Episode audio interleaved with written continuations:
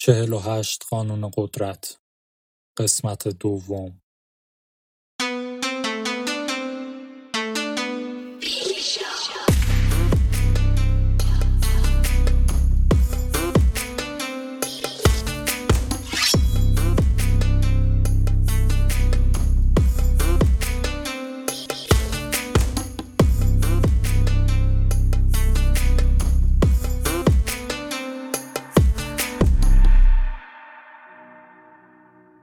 دومین قانون تا جایی که می توانید به نزدیکان خود اطمینان نکنید و سعی کنید از حضور دشمنانتان بهره بگیرید. قضاوت دوستان خود را زیر نظر داشته باشید. آنها قادر هستند با سرعتی فراتر از تندباد به شما خیانت کنند. زیرا به راحتی حس حسادتشان بیدار می شود. حتی ممکن است خشن و گستاخانه رفتار کنند. اما دشمن قدیمی خود را به کار بگیرید. او با وفاتر از دوستان شما خواهد بود چرا که دلایل زیادی دارد تا به شما ثابت کند فردی خوب و موجه است. باید ترس اصلی شما از دوستانتان باشد نه از دشمنانتان. اگر دشمن ندارید سعی کنید برای خود دشمن تراشی کنید. نافرمانی کردن از قانون در میانه قرن نوزدهم پیش از میلاد مرد جوانی به نام مایکل سوم بر تخت تئودورا امپراتوری روم شرقی نشست.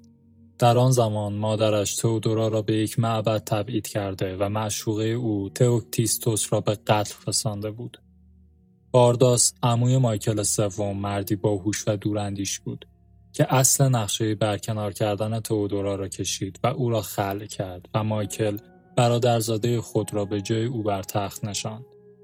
مایکل در آن زمان حاکم جوانی بود که هیچ تجربه‌ای در زمینه حکومت نداشت و درباریان خیانتکار دور تا دورش را گرفته بودند.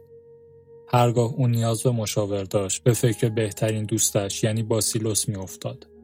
باسیلوس دوستی مخلص و فداکار بود که چندین بار خلوص نیتش را به مایکل نشان داده بود. اما در زمینه کشورداری و سیاست هیچ تجربه ای نداشت و تا پیش از برتخت نشستن مایکل فقط در پست استبدار حکومتی خدمت کرده بود. چند سال پیش از این هنگامی که مایکل در حال بازدید از استب و یک اسب وحشی بود آنها به یکدیگر آشنا شده بودند و به واسطه فداکاری که باسیلوس انجام داد و جان مایکل را نجات داد دوست شده بودند. باسیلوس کشاورز داده و در کشور مقدونیه بزرگ شده بود. مایکل تحت تأثیر قدرت و شجاعت باسیلوس قرار گرفته و بلافاصله مقام او را از پرورش دهنده اسب به مسئول استبل ارتقا داده بود. از این گذشته هدایای بسیاری برای او میفرستاد و پس از چندی با او رابطه بسیار دوستانه برقرار کرد. مایکل ترتیبی داد تا باسیلوس بتواند در یکی از بهترین مدارس بایزانتین درس بخواند. و از یک کشاورز خام و بی تجربه به ندیمه با تجربه و با فرهنگ تبدیل شود. حال که مایکل سوم به مقام امپراتوری رسیده بود، نیاز به یک مشاور با تجربه و وفادار داشت.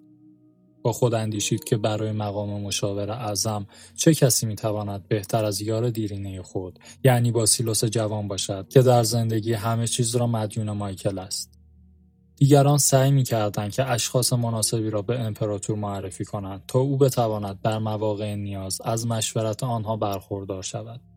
اما امپراتور تصمیم خود را گرفته بود. او دوست خود را برای این مقام انتخاب کرد و تصمیم گرفت که از درباریان بخواهد که او را تحت آموزش سیاست مداری قرار بدهند و او بتواند مراحل سیاست را بیاموزد زیرا او باسیلوس را مانند برادرش دوست داشت. سرعت یادگیری باسیلوس بسیار بالا بود و به جایی رسید که در مدت بسیار کوتاهی توانست تبدیل به مشاور بزرگ شود و همه چیز را به امپراتور مشاوره دهد.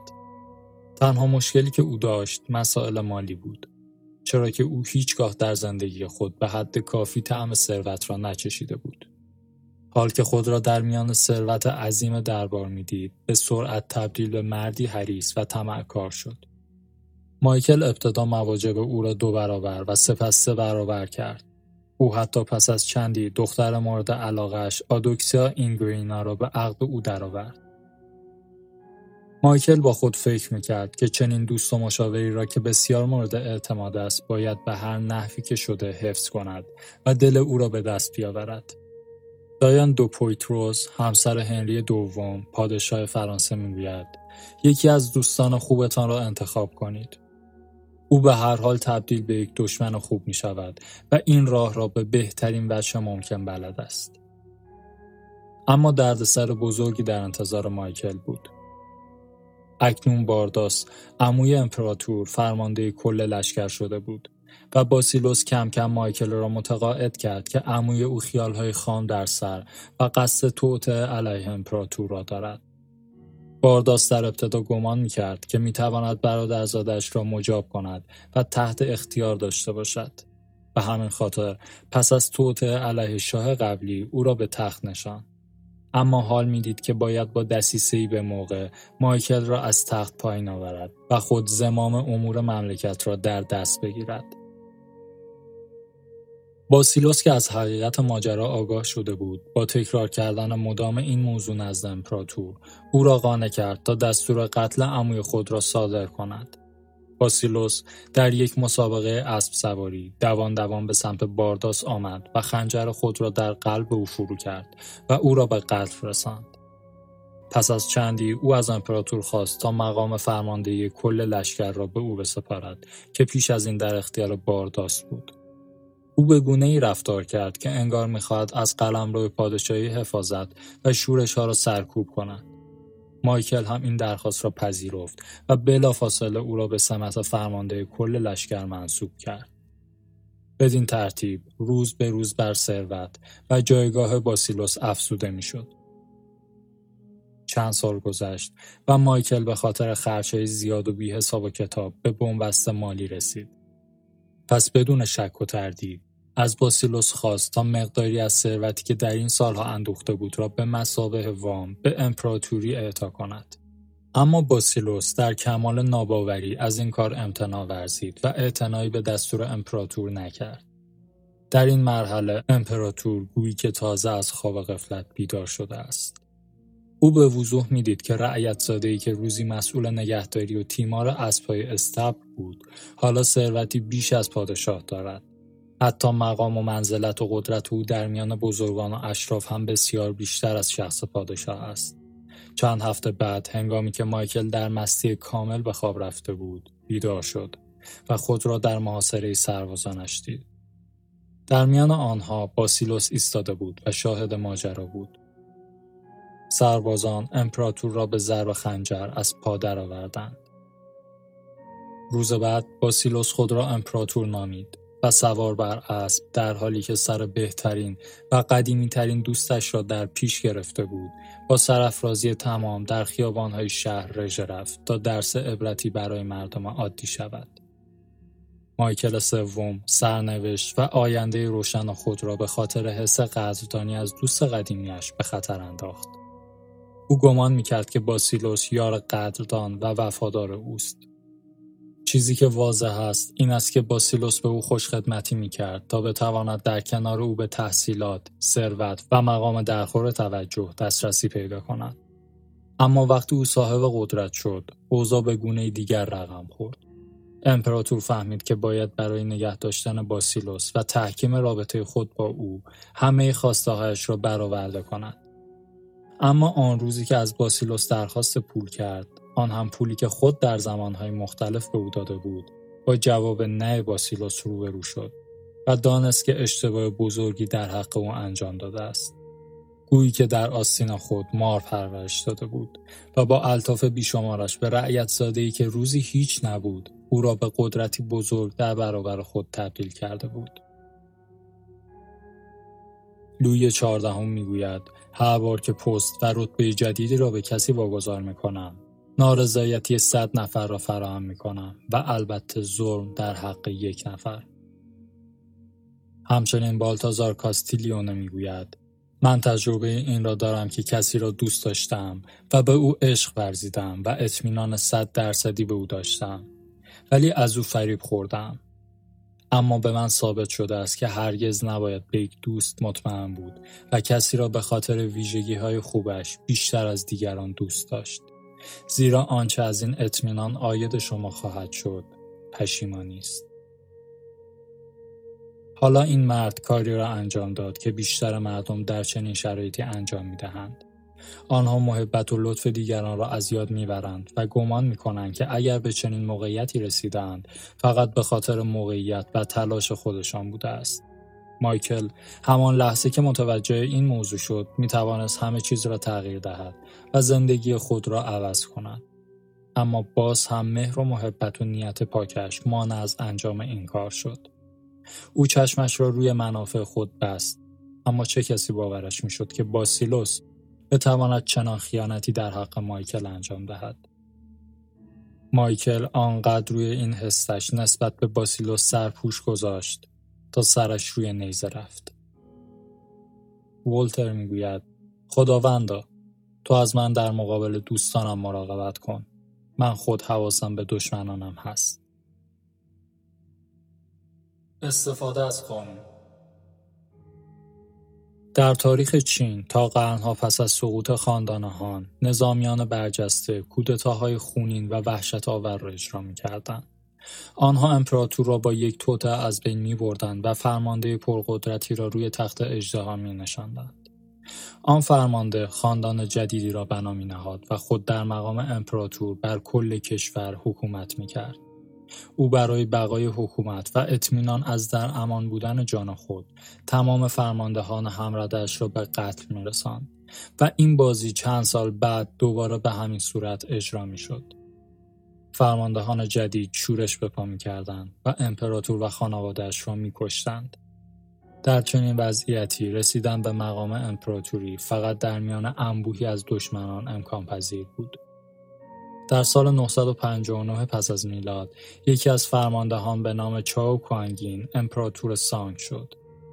او احتمال می‌داد که به سرنوشت امپراتورهای قبل دچار شود و بیش از یکی دو سال دوام نیاورد. پس سعی کرد راهی برای تمام کردن این توطعه چینی ها بیابد. سانگ اندک زمانی پس از رسیدن به امپراتوری دستور برگزاری مهمانی بزرگی را داد و تمام فرماندهان بزرگ نظامی خود را به آن جشن دعوت کرد. پس از صرف غذاهای گوناگون تمام خدمه و محافظان مرخص شدند و تنها فرماندهان باقی ماندند. آنها با دیدن خود در این وضعیت می ترسیدند که مبادا به واسطه حیله سانگ کشته شوند. اما امپراتور خطاب به آنها گفت تمام امروز شما با ترس گذشت. این حالتی است که من حتی هنگام خواب و در رخت خواب هم دارم. حتی از ترس خواب هم به چشمانم نمی آید چرا یک نفر از شما باید فکر بر تخت نشستن را در سر خود نداشته باشد؟ من ایمان دارم که شما به من وفادار هستید. اما روزگار ممکن است یکی از شماها را به خیال واهی بیاندازد تا اینکه از وظایف خود سرپیچی کنید و برای به دست آوردن ثروت و مقام بخواهید که این لباس زرین بافت پادشاهی من را به تن کنید. چگونه می‌خواهید خود را از این وسوسه دور نگه دارید؟ تمام فرماندهان که فقط به فکر حفظ جان خود بودند به سرعت اظهار وفاداری کردند و خود را از هر گونه توطعه چینی به دور دانستند. اما امپراتور سانگ برای آنها فکر بهتری داشت. او خطاب به آنها گفت بهترین چیز این است که آدمی از زندگی خود لذت ببرد و همواره از ثروت و احترام برخوردار باشد. اگر شما قبول کنید که از سمت فرماندهی کناره بگیرید من حاضرم به شما املاک عالی و خانه های شاهانه بدهم و شما در آسایش و راحتی عمری را در کنار خانواده و عزیزانتان بگذرانید. فرماندهان که از این نقشه امپراتور بدشان نیامده بود پذیرفتند و فردای آن روز تمامی آنها متن استعفای خود را تقدیم پادشاه کردند و با دریافت املاک و به مسابه یک نجیب زاده از مقام لشکری بازنشسته شدند. داستان مار کشاورز و مرغ ماهی خار چند شکارچی به دنبال یک مار بودند مار از کشاورزی که در آن نزدیکی بود خواست تا زندگیش را نجات دهد. برای همین کشاورز خم شد و مار را زیر شکم خود جای داد. مار به درون شکم او رفت. خطر رفت شد و کشاورز از مار خواست که از درون شکمش بیرون بیاید. اما او قبول نکرد. چرا که درون شکم او بسیار گرم و راحت بود. مرد کشاورز در راه بازگشت به خانه مرغ ماهیخواری را دید و برای او این ماجرا را تعریف کرد. مرغ ماهیخوار گفت پیرمرد خم شود و آنقدر زور بزند تا مار خارج شود. هنگامی که سر مار بیرون آمد ماهیخوار آن را بیرون کشید و با یک ضربه کشت. اما به هر حال کشاورز نگران بود که مبادا سم مار درون بدن او باقی مانده باشد. ماهیخوار به کشاورز گفت برای درمان سم مار باید شش پرنده سفید بخوری. کشاورز با خود فکر کرد که مرغ ماهیخوار هم سفید است. پس باید با خود او شروع کنم. او به سرعت ماهیخوار را گرفت و درون کیسه ای گذاشت و با خود به خانه برد و به میخی که روی دیوار بود آویزان کرد. وقتی ماجرا را برای همسرش تعریف کرد او در جواب گفت تعجب می کنم این پرنده به تو محبت کرده است و تو را از شر آن مار که درون شکمت بود رها کرد. آن وقت تو او را اسیر کرده ای و می‌خواهی او را بکشی.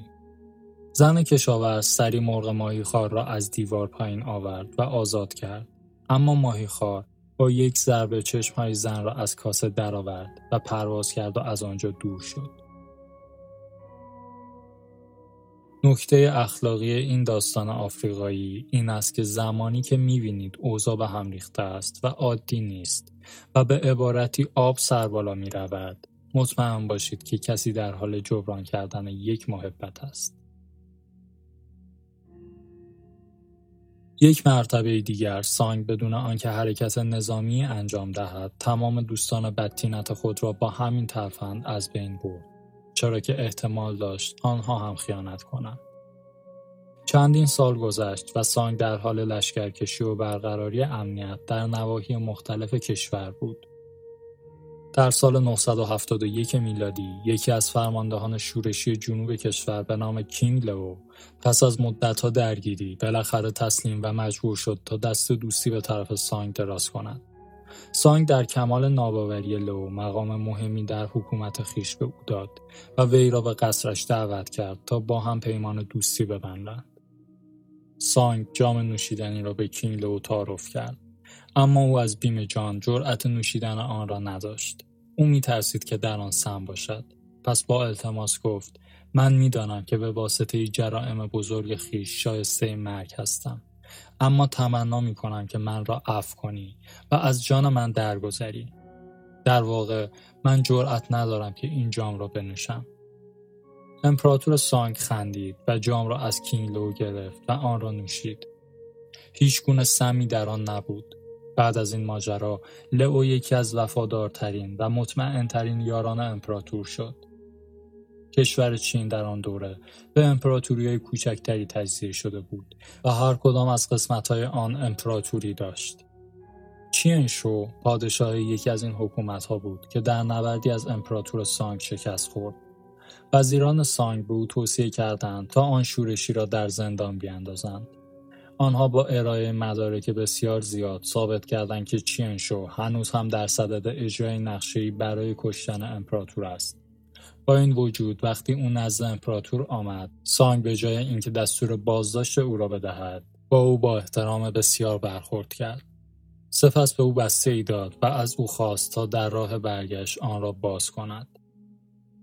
شو هنگامی که نیمی از مسیر برگشت را طی کرده بود بسته را گشود و تمام مدارک دال بر خیانتکار بودنش را در آن دید و متوجه شد که سانگ از کارشکنی های او خبر داشته. اما نخواسته تا به او آسیبی بزند و او را آزاد گذاشته است. این جوان مردی امپراتور بسیار بر او تأثیر گذاشت و او را تبدیل به یکی از همپیمانان بزرگ سان کرد. تفسیر این ماجرا یک ضرور مسئله چینی می‌گوید که دوستان مانند آرواره و دندان حیوان درنده ای هستند و اگر تو حواست نباشد روزی می‌رسد که توسط این حیوان درنده جویده می‌شوی. سانگ هنگامی که بر تخت زرین امپراتوری نشست این موضوع را به خوبی می‌دانست دوستان او در ارتش دقیقا همان آرواره هایی بودند که او را مثل طعمه می جویدند. حتی اگر از دست آنها جان سالم به در می برد دوستان حکومتیش او را می دریدند. او تصمیم گرفت تا هیچ گونه ارتباطی با دوستان خود نداشته باشد. او املاک فراوان را به همترازان خود رشوه داد و باعث شد آنها از او دور شوند این روش بسیار بهتر و موثرتر از کشتن آنها بود. اگر آنها را میکشت باعث می‌شد تا دیگر فرماندهان روزی به خونخواهی آنها قیام کنند. سانگ هیچ کاری با وزیران چاپلوس نداشت و در اکثر مواقع کار آنها را با جام معروف سانگ یکسره می‌کرد. امپراتور سانگ به جای آنکه به دوستانش تکیه کند از دشمنانش بهره می برد و آنها را یکی پس از دیگری تبدیل به بهترین دوستان خود می کرد که وفاداری بیشتری داشتند. دوستان قدیمی توقع مهربانی زیادی را دارند و این رفتار باعث حسادت زیاد می شود. اما دشمنان سابق هیچ توقعی ندارند و هر چیزی را به چشم یک لطف نگاه می کنند. آن کسی که ناگهان از زیر تیغ گیوتین نجات پیدا کرده بود بسیار قدردان است و تا آخر عمر از کسی که او را نجات داده متشکر است و از او حمایت خواهد کرد در آن زمان. دشمنان قدیم سانگ تبدیل به دوستان متعهد او شدند و سانگ توانست تا زنجیر کودتا خشونت و جنگهای داخلی را از هم جدا کند. خاندان سانگ بیش از 300 سال بر چین فرمان روایی کردند. آبراهام لینکلن در یکی از های خود در دوره های داخلی آمریکا مردم جنوب را آدمهایی نام برد که خطاهای بسیاری کنند. در آن میان بانوی میانسالی فریاد اعتراض برآورد که چرا آنها را که باید نابود شوند دشمن خطاب کنی؟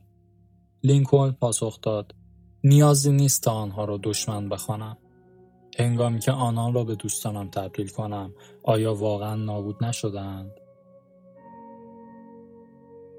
برهمنی عارف روشن زمیری بود و از کتاب مقدس هندوان بسیار آگاهی داشت. و البته کماندار بسیار برجسته هم بود. او در حق یکی از دوستان خود بسیار کارهای نیک انجام داده بود و از قضا آن دوست اکنون پادشاه شده بود. روزی برهمن پادشاه را دید. پس برای او دست تکان داد و گفت من دوست شما هستم. پادشاه با لحن تحقیر آمیزی گفت بله اما این مربوط به گذشته هاست. ما هنگامی با هم دوست بودیم که قدرتمان یکی بود. تو مرد آگاه و پاکنهادی بودی که مرا در رسیدن به خواسته هایم یاری کردی. اما اکنون من ثروتمند و تو فقیر هستی. کدام فقیر را دیده ای که با ثروتمندان دوستی داشته باشد؟ کدام نادان را دیده ای که با دانایی دوست باشد؟ کدام ترسویی را دیده ای که دوست شجاعی داشته باشد؟ ای کسی که در گذشته ها با من دوست بودی چه کسی به این گونه دوستی نیاز دارد؟ راه های قدرتمند بودن انسان از روی احساس نیاز به دنبال دوستان خود می رود و از آنها کمک می گیرد و این یک امر عادی است. دنیا جای سخت و خشنی است که دوستان می توانند آنها را تلطیف کنند. از طرفی شما شناخت کاملی از دوستانتان دارید. پس لازم نیست به غریبه ها اعتماد کنید. مشکل از جایی شروع می شود که برعکس ذهنیت شما شما هیچ تصور روشن و شناختی از دوستان خود ندارید. دوستان ما برای اینکه یک رابطه دوستانه خوب با ما داشته باشند اغلب با ما بحث نمی کنند و دوست ندارند که باعث آزار همدیگر باشند. از این رو آنها اختلافاتی که با ما دارند و از نظر اخلاقی با ما متفاوت هستند را آشکار نمی کنند. سعی می‌کنند تا به شوخی های همدیگر بخندند و گاه پیش می آید که پس از گذشت سالهای طولانی هم شما نمی توانید بفهمید که دوستتان در دل خود نسبت به شما چه حسی دارد. آنها شعرهایی که شما سروده اید را عالی خطاب می کنند. موسیقی که می نوازید را تایید می کنند. حتی سلیقه را در نوع لباس خریدن و پوشیدن دوست دارند. اما آیا واقعا این گونه است؟ کاش اینطور باشد. اما آنچه مهم است این است که اغلب پاسخ این سوال منفی است. زمانی متوجه خصوصیات واقعی دوستتان خواهید شد که او را در مقام شریک، همکار یا زیر دست استخدام کنید. کار مهربانانه شما در حق او به نوعی تعادل را از بین می‌برد و این برعکس آن چیزی است که شما انتظار داشتید. ها دوست دارند سرنوشت خوبی که شما برایشان به وجود آورده اید را حق مسلم خود بدانند که شایسته آن بودند. وقتی دوستی را در سمتی به کار می‌گیرید و در واقع به او محبت می کنید برداشت طرف مقابل این است که شما به او منتی گذاشته و انتخاب شما به دلیل حس دوستی بین شما و نشایسته سالاری بوده است در روابط دوستانه بین انسانها نوعی سازش بین طرفین وجود دارد که کم کم باعث به وجود آمدن حس رنجیدگی خاطر می شود و آرام آرام طرفین را از کارهای یکدیگر ناراحت می کند. این رنجیدگی مانند زخمی است که به تدریج سرباز می کند و به صورت خشم همراه با سراحت خود را نشان می دهد که در نهایت باعث کمرنگ شدن دوستی ها می شود. انتظار نداشته باشید که هر قدر برای دوستی هایتان هزینه کنید و وقت بگذارید شاهد قدردانی دوستاتان خواهید بود. این طبیعی است که هرچه بیشتر هزینه کنید و انرژی بگذارید در دوستیتان نتیجه کمتری می‌بینید. قدر نشناس بودن یکی از قدیمی ترین اعمال بشر است که قرنهاست خود را به یکدیگر نشان می دهد. جالب اینجاست که انسانها هنوز سعی در نادیده گرفتن و فراموشی آن دارند. شما باید احتیاط کنید و در واقع احتیاط شرط عقل است. زمانی که از دوستانتان توقع نداشته باشید که از شما قدردانی کنند آنها با قدرشناسی خود شما را شگفت زده خواهند کرد برای استخدام نیروی کار هرگز از دوست خود استفاده نکنید. چرا که با این کار قدرت خود را کم می کنید. خیلی کم پیش می آید که بهترین نیروی کار برای شما یکی از دوستانتان باشد. یادتان باشد که مهارت ها و شایستگی انسان ها در کار بسیار از عواطف و احساسات شما نسبت به آنها مهمتر است. مهاباراتا می‌گوید وقتی دو انسان ثروت یکسانی دارند می توانند با هم دوست باشند یا ازدواج کنند. اما یک فرد پولدار با یک بیچیز هیچگاه نمی تواند چنین روابطی داشته باشد. با محبت تمام یک زنبور را بگیرید. او خاصیت محبت را به شما خواهد آموخت. تاکیتوس می‌گوید انسانها بیشتر آمادگی دارند که انتقام بگیرند تا زخمهایی را تلافی کنند که خوردهاند. چرا که انتقام گرفتن لذت بخش است اما قدر شناسی بسیار سخت و دشوار. مایکل سوم را به یاد بیاورید. او مردی را در کنار خود داشت که می توانست به بهترین طریق به او کمک کند و یاور او باشد. آن مرد امویش بارداس بود. اما او فریب باسیلوس را خورد که از قبل با هم دوست بودند برای داشتن موقعیت کاری مناسب باید فاصله با دوستان خود داشته باشید شما می‌خواهید کار کنید و فعالیت اجتماعی داشته باشید. نه اینکه به دنبال یافتن دوستان جدید باشید. روابط و دوستانه ای که بین شما و دوستتان وجود دارد چه واقعی باشد و چه غیر واقعی چشم انسان را روی دنیای کار و واقعیت های آن میبندد. راه های قدرتمند بودن شما به این موضوع بستگی دارد که تشخیص دهید چه فردی می‌تواند در شرایط گوناگون سود شما را تأمین کند. دوستان شما برای تفریح و خوشگذرانی هستند. برای کار به سراغ انسانهای ماهر، شایسته و با درایت بروید. از طرفی شما دشمنانی هم دارید که مثل معادن استخراج نشده طلا هستند. کلید موفقیت یافتن راهی برای استخراج آن است.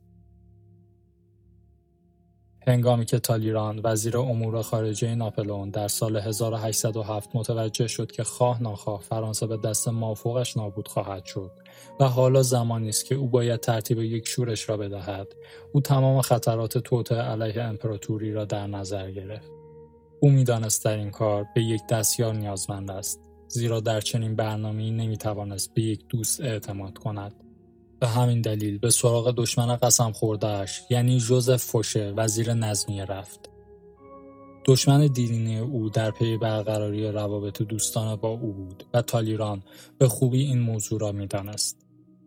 تالیران می‌دانست فوشه هیچ توقعی از او ندارد و تنها خواسته فوشه این است که خود را به او ثابت کند. یک انسان حتی کوه را به حرکت در می آورد تا حقانیت خود را ثابت کند. تالیران به خوبی به این مسئله آگاه بود که با ارتباط گرفتن با فوشه می‌تواند به منافع دو جانبه دسترسی پیدا کند. انتخاب او عالی بود و به اصطلاح حرف نداشت.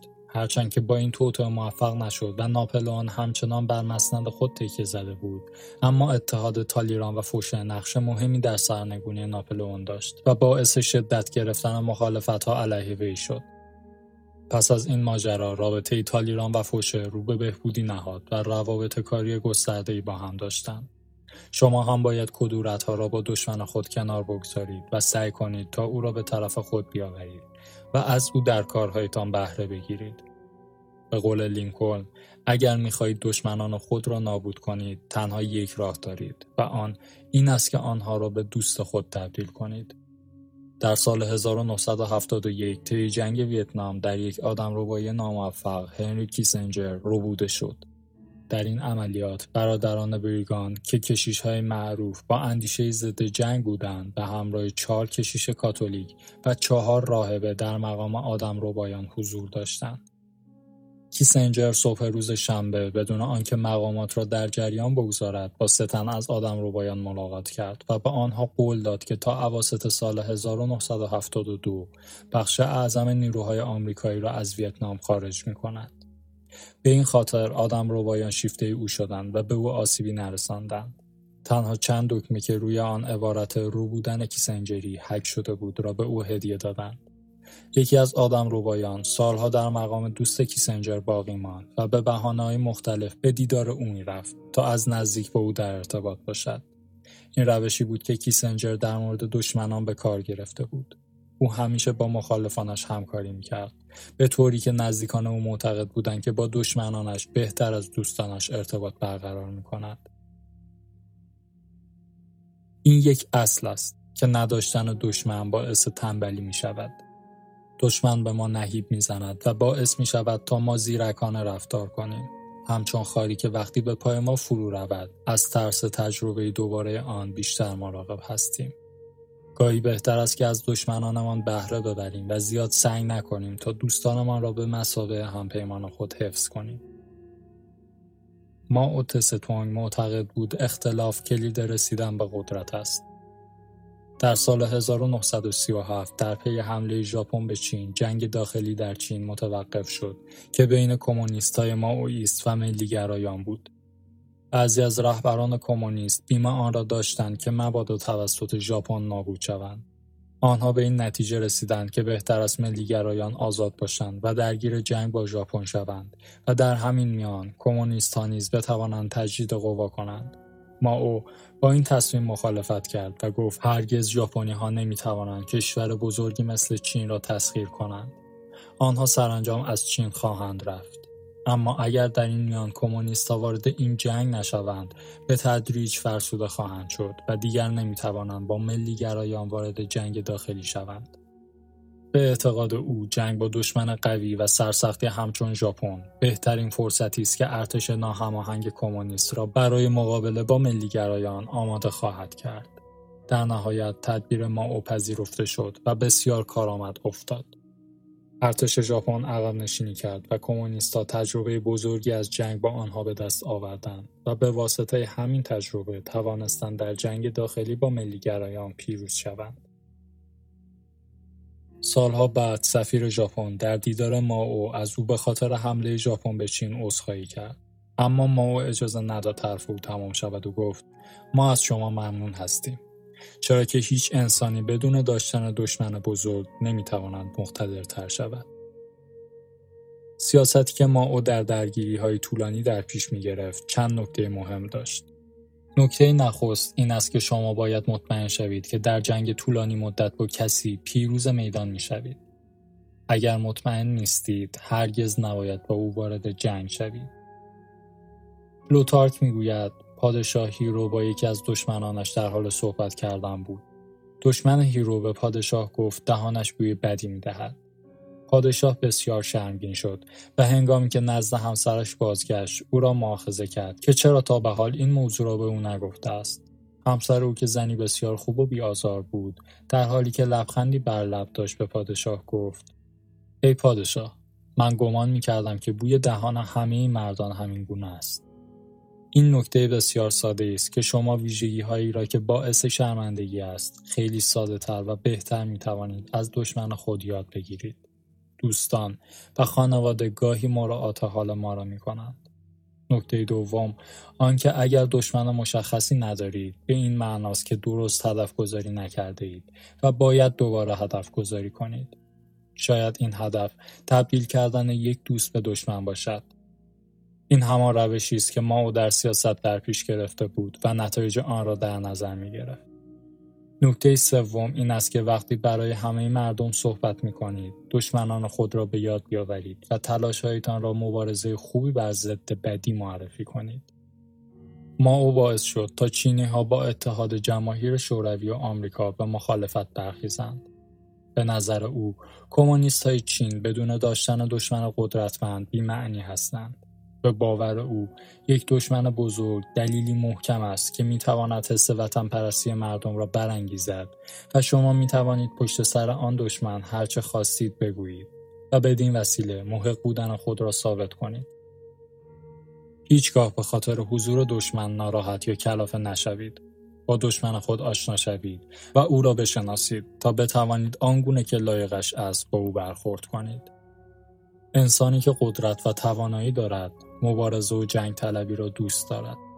او از وجود و حضور دشمنان خود استفاده می کند تا خودش را به مانند رزمنده شجاع و جسور به همه بشناساند و بتواند مردمش را دلگرم کند تا به او اطمینان کنند. همه به خوبی به این امر واقفند که اگر دست خود را در دهان شیر فرو کنند چه بلایی در انتظار آنهاست. پس در برخورد با آن از خودشان مواظبت می کنند. اما هیچ کدام از ما درباره دوستانمان چنین مراقبتی انجام نمی دهیم و به آنها اعتماد داریم. اگر می‌خواهید چهره واقعی دوستان خود را ببینید، کافی است تا آنها را به عنوان کارمند خود استخدام کنید.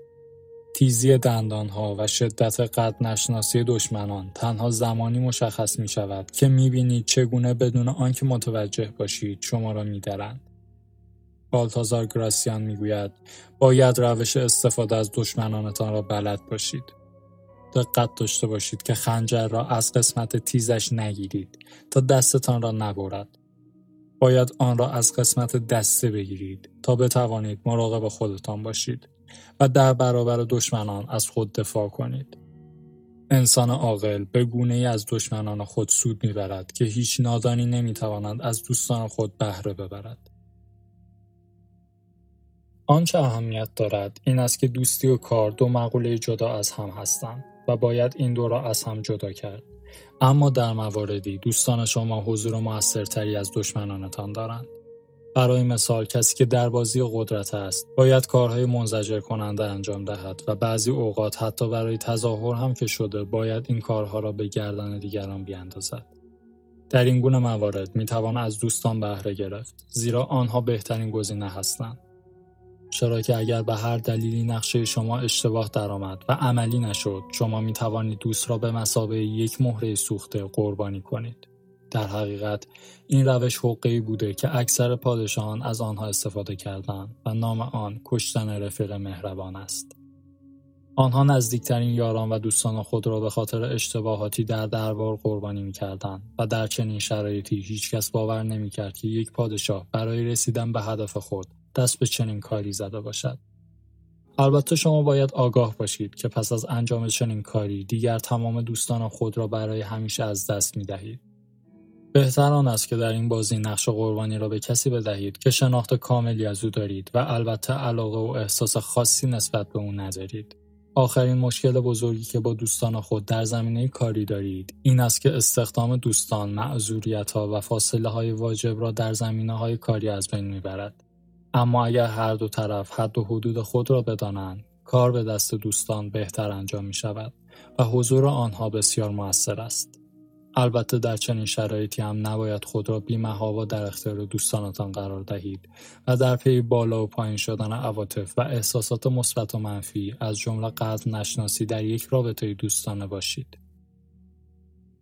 قدرت و سیاست انسانها را فریب می دهد و در زمینه قدرت و سیاست حتی بهترین دوستان شما قادرند به بدترین رقیبانتان تبدیل شوند.